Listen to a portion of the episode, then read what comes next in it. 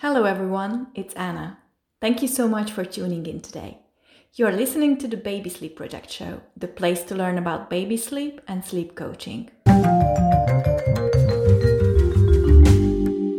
am a mother of two, theoretical biologist, and author of the Baby Sleep book, all in one sleep coaching solution for tired parents. I decided a few days ago to start a podcast about baby sleep and publish one episode a day for 30 days. In each episode, I will answer three questions related to baby sleep. These questions come from the readers of my book, my friends and family, and from members of some sleep related groups on the internet. You can also send your questions to info at mybabysleepproject.com.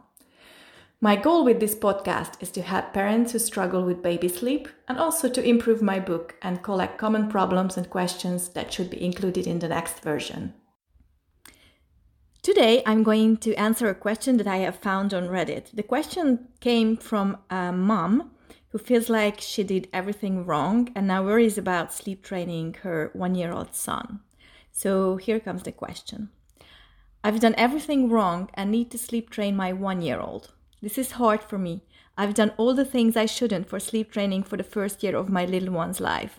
He sleeps next to us quite a bit. I breastfed him to sleep. We use the truck ride for naps sometimes, etc. The crazy thing is, I've been reading this sub the whole time, preparing and planning sleep training, and just never did it. I'm annoyed with myself, but also trying to move forward and be better for my little guy. He sleeps well through the night, wakes up for one feeding around 3 a.m., and gets good naps. I do playtime in the crib so he doesn't have negative thoughts about it, and I do put him in the crib once he's asleep for the first part of the night. I'm tired. It's so much easier to side lie and breastfeed, so that's what I've been doing. His room is at the front of the house, and I have a hard time when he's sleeping up. When he's sleeping up there, because although we live in a nice neighborhood, there have been some incidents of car break ins and things getting stolen on porches, and I think it adds to already new mom anxiety. I've talked to my therapist about this, and we have an alarm system. I guess my real question is Has anyone started Ferber method at 12 months? How did it go? So, uh, as usual, there are a lot of there's a lot of missing information. Um, so I'm gonna have to make some assumptions. So based on what you've wrote, um, here's what I assume. I assume that your schedule is good uh, because your baby sleeps well. I assume that he gets enough sleep and uh, that he takes one or two naps during the day. And probably there's no problem with his schedule. So you said that he falls asleep during breastfeeding, then you put him in his cot. I assume in, it's in his room and then when he wakes up in the middle of the night around 3 a.m., you take him to your bed and then you breastfeed him. And then after that, you co sleep until the morning, right? And you also mentioned that breastfeeding is not working like it used to, and it takes longer and longer for him to fall asleep with breastfeeding in the evening, or or is it in the middle of the night? I'm not sure, but I'm, I assume that it's in the evening because in the middle of the night, I guess that you fall asleep quite quickly and you don't even notice when he finishes breastfeeding, right? Okay, first of all, don't worry, you did nothing wrong, really. You just did what worked and it's completely okay. And actually, his sleep is really, really great. I mean, um, waking up once in the middle of the night is completely normal at one year of age. So, if he gets enough sleep, then there's no problem with this. So I think you don't have to sleep train if you don't want to. And I'm not sure why you want to sleep train. In, in the comments, you mentioned that you are tired, so it might be that that 3 a.m. feeding and maybe after that uh, you don't sleep that well. So if you feel like that co-sleeping uh, doesn't work for you anymore, because you are too tired. Maybe you cannot sleep that well together with the baby. Maybe he started kicking more or turning around in bed more, or maybe he breastfeeds nonstop after 3 a.m. 3 a.m. Uh, and that bothers you a little bit, then these are valid reasons for sleep training.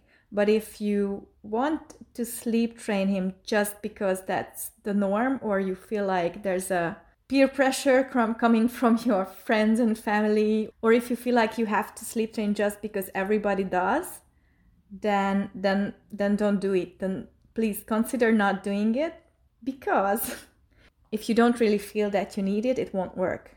Also, even if it works, you might feel guilty about it, and it's not worth it if you feel guilty about it. And what happens if someone doesn't really have good reasons to sleep train? They feel guilty about it afterwards and, and they will regret it. So try to make it crystal clear in your head why you want to sleep train. Is it just because you have read that that's the right way to do things? Or is it because the current situation is not working for you anymore? If it's the latter, then please do it.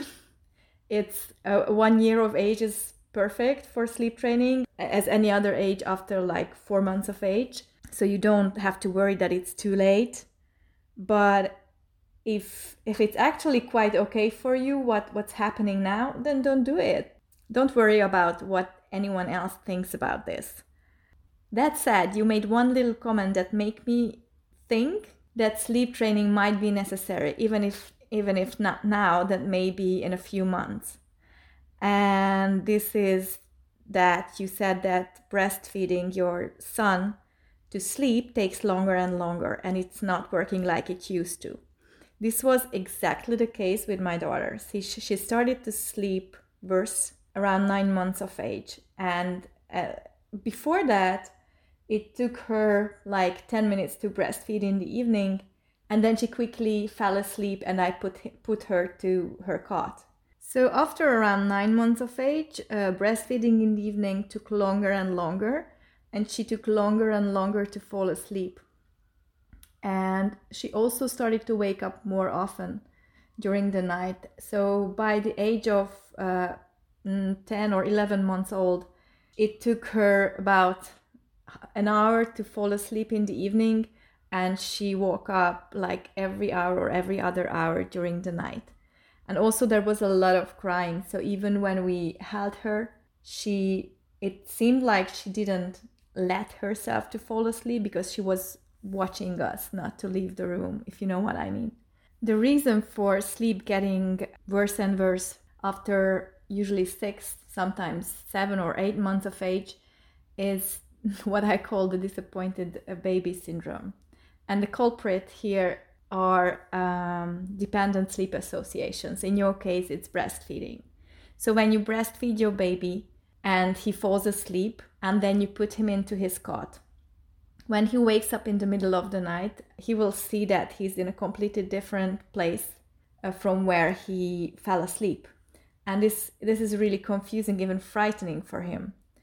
Uh, just imagine that you fall asleep in your comfy bed and when you wake up in the middle of the night, as we usually do, and usually we wake up several times at night just for a few seconds, we don't even remember it. We just uh, turn around, adjust our pillows, and we go back to sleep. But imagine that you wake up in the middle of the night and you are lying on the living room floor. What would you think? You would think that um, something really bad happened that someone carried you uh, into the living room put you down on the floor and and then you would wonder who this was and why did why did this happen? And um, you probably wouldn't go back to sleep on the living room floor right? You would make everything back to normal after checking a house checking the house. You would probably go back to your own bed and try to go back to sleep there but, but because of the scare it would be much more difficult for you to go back to sleep after this strange thing happened especially without knowing how this happened so this this is something similar to what your baby might feel after falling asleep on your breast and then waking up in a different room in a different bed without you and since he cannot go back to you on his own, he will cry for you. And that's when you go in and you put him to your bed and then you breastfeed him again, which is the familiar uh, thing for him before uh, falling asleep. So he will fall asleep again now in your bed. Okay, so breastfeeding to sleep can work.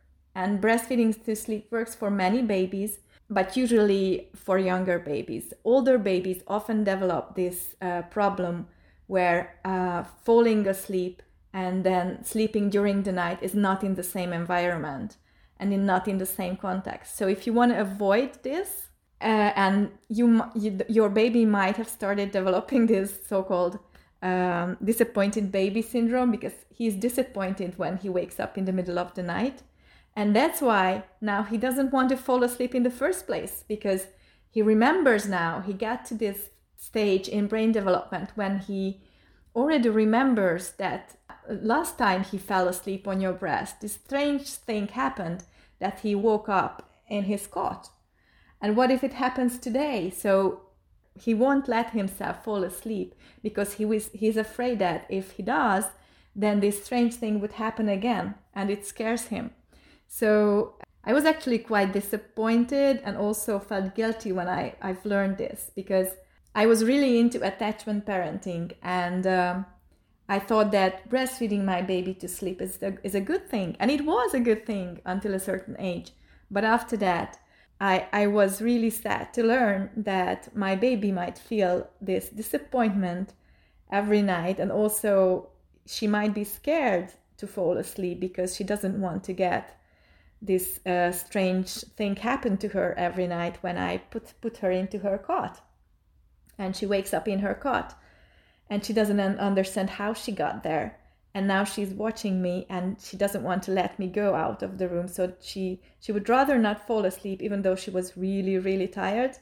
And then it caused a lot of frustration from my part and also a lot of crying on her part because she was i mean she was too tired to stay awake happily but she was too scared to fall asleep. So she just cried for 20 30 minutes even though I held her, so that was not sleep training. I was still holding her, trying to breastfeed, but that didn't work anymore.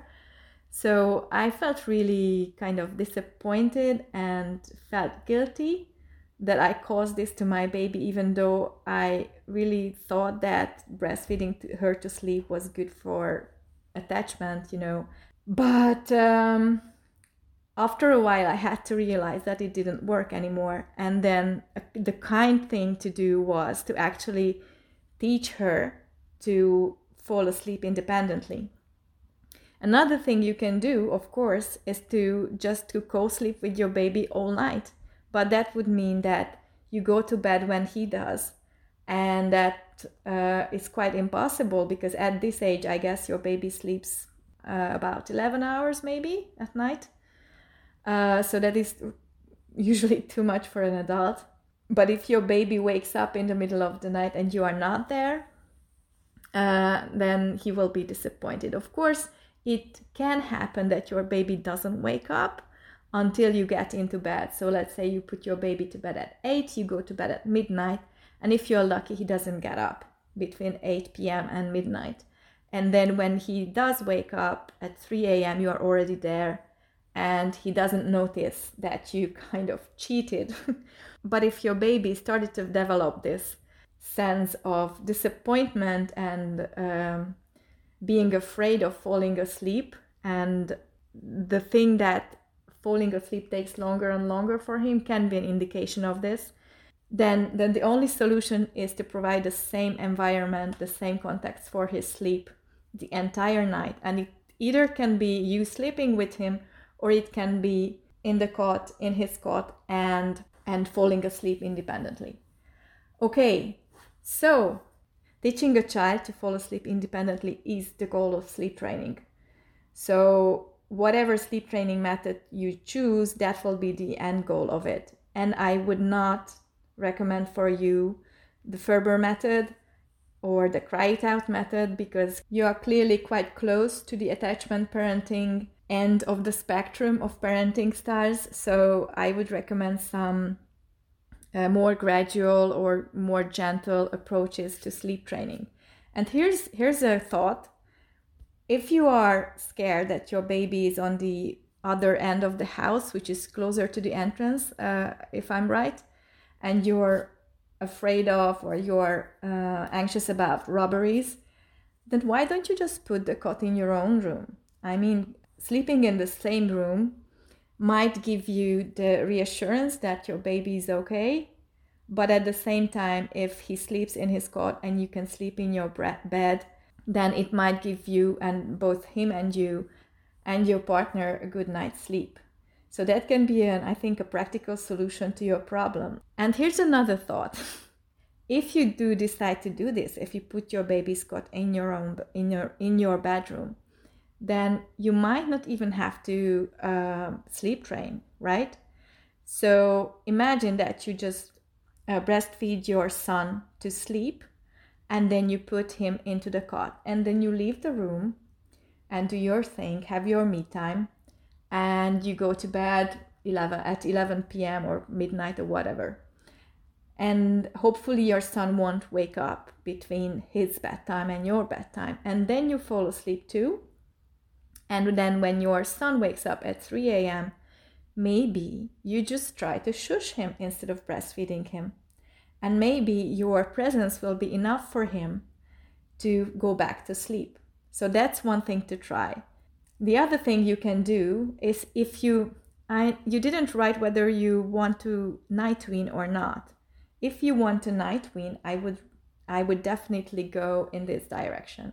If you don't want to night wean, then then you can just breastfeed your son at 3 a.m. and then put him back into his cot again. So these are two sleep training free possibilities and I hope they help. But if you uh, decide that you need to sleep train your son, for example, if falling asleep takes longer and longer for him and breastfeeding won't work anymore, then then choose some of the more gentle sleep training methods. So that's it for today. I hope you found this episode useful. If you would like your own questions about baby sleep coaching to be answered on my show, you can send them to me at info at mybabysleepproject.com.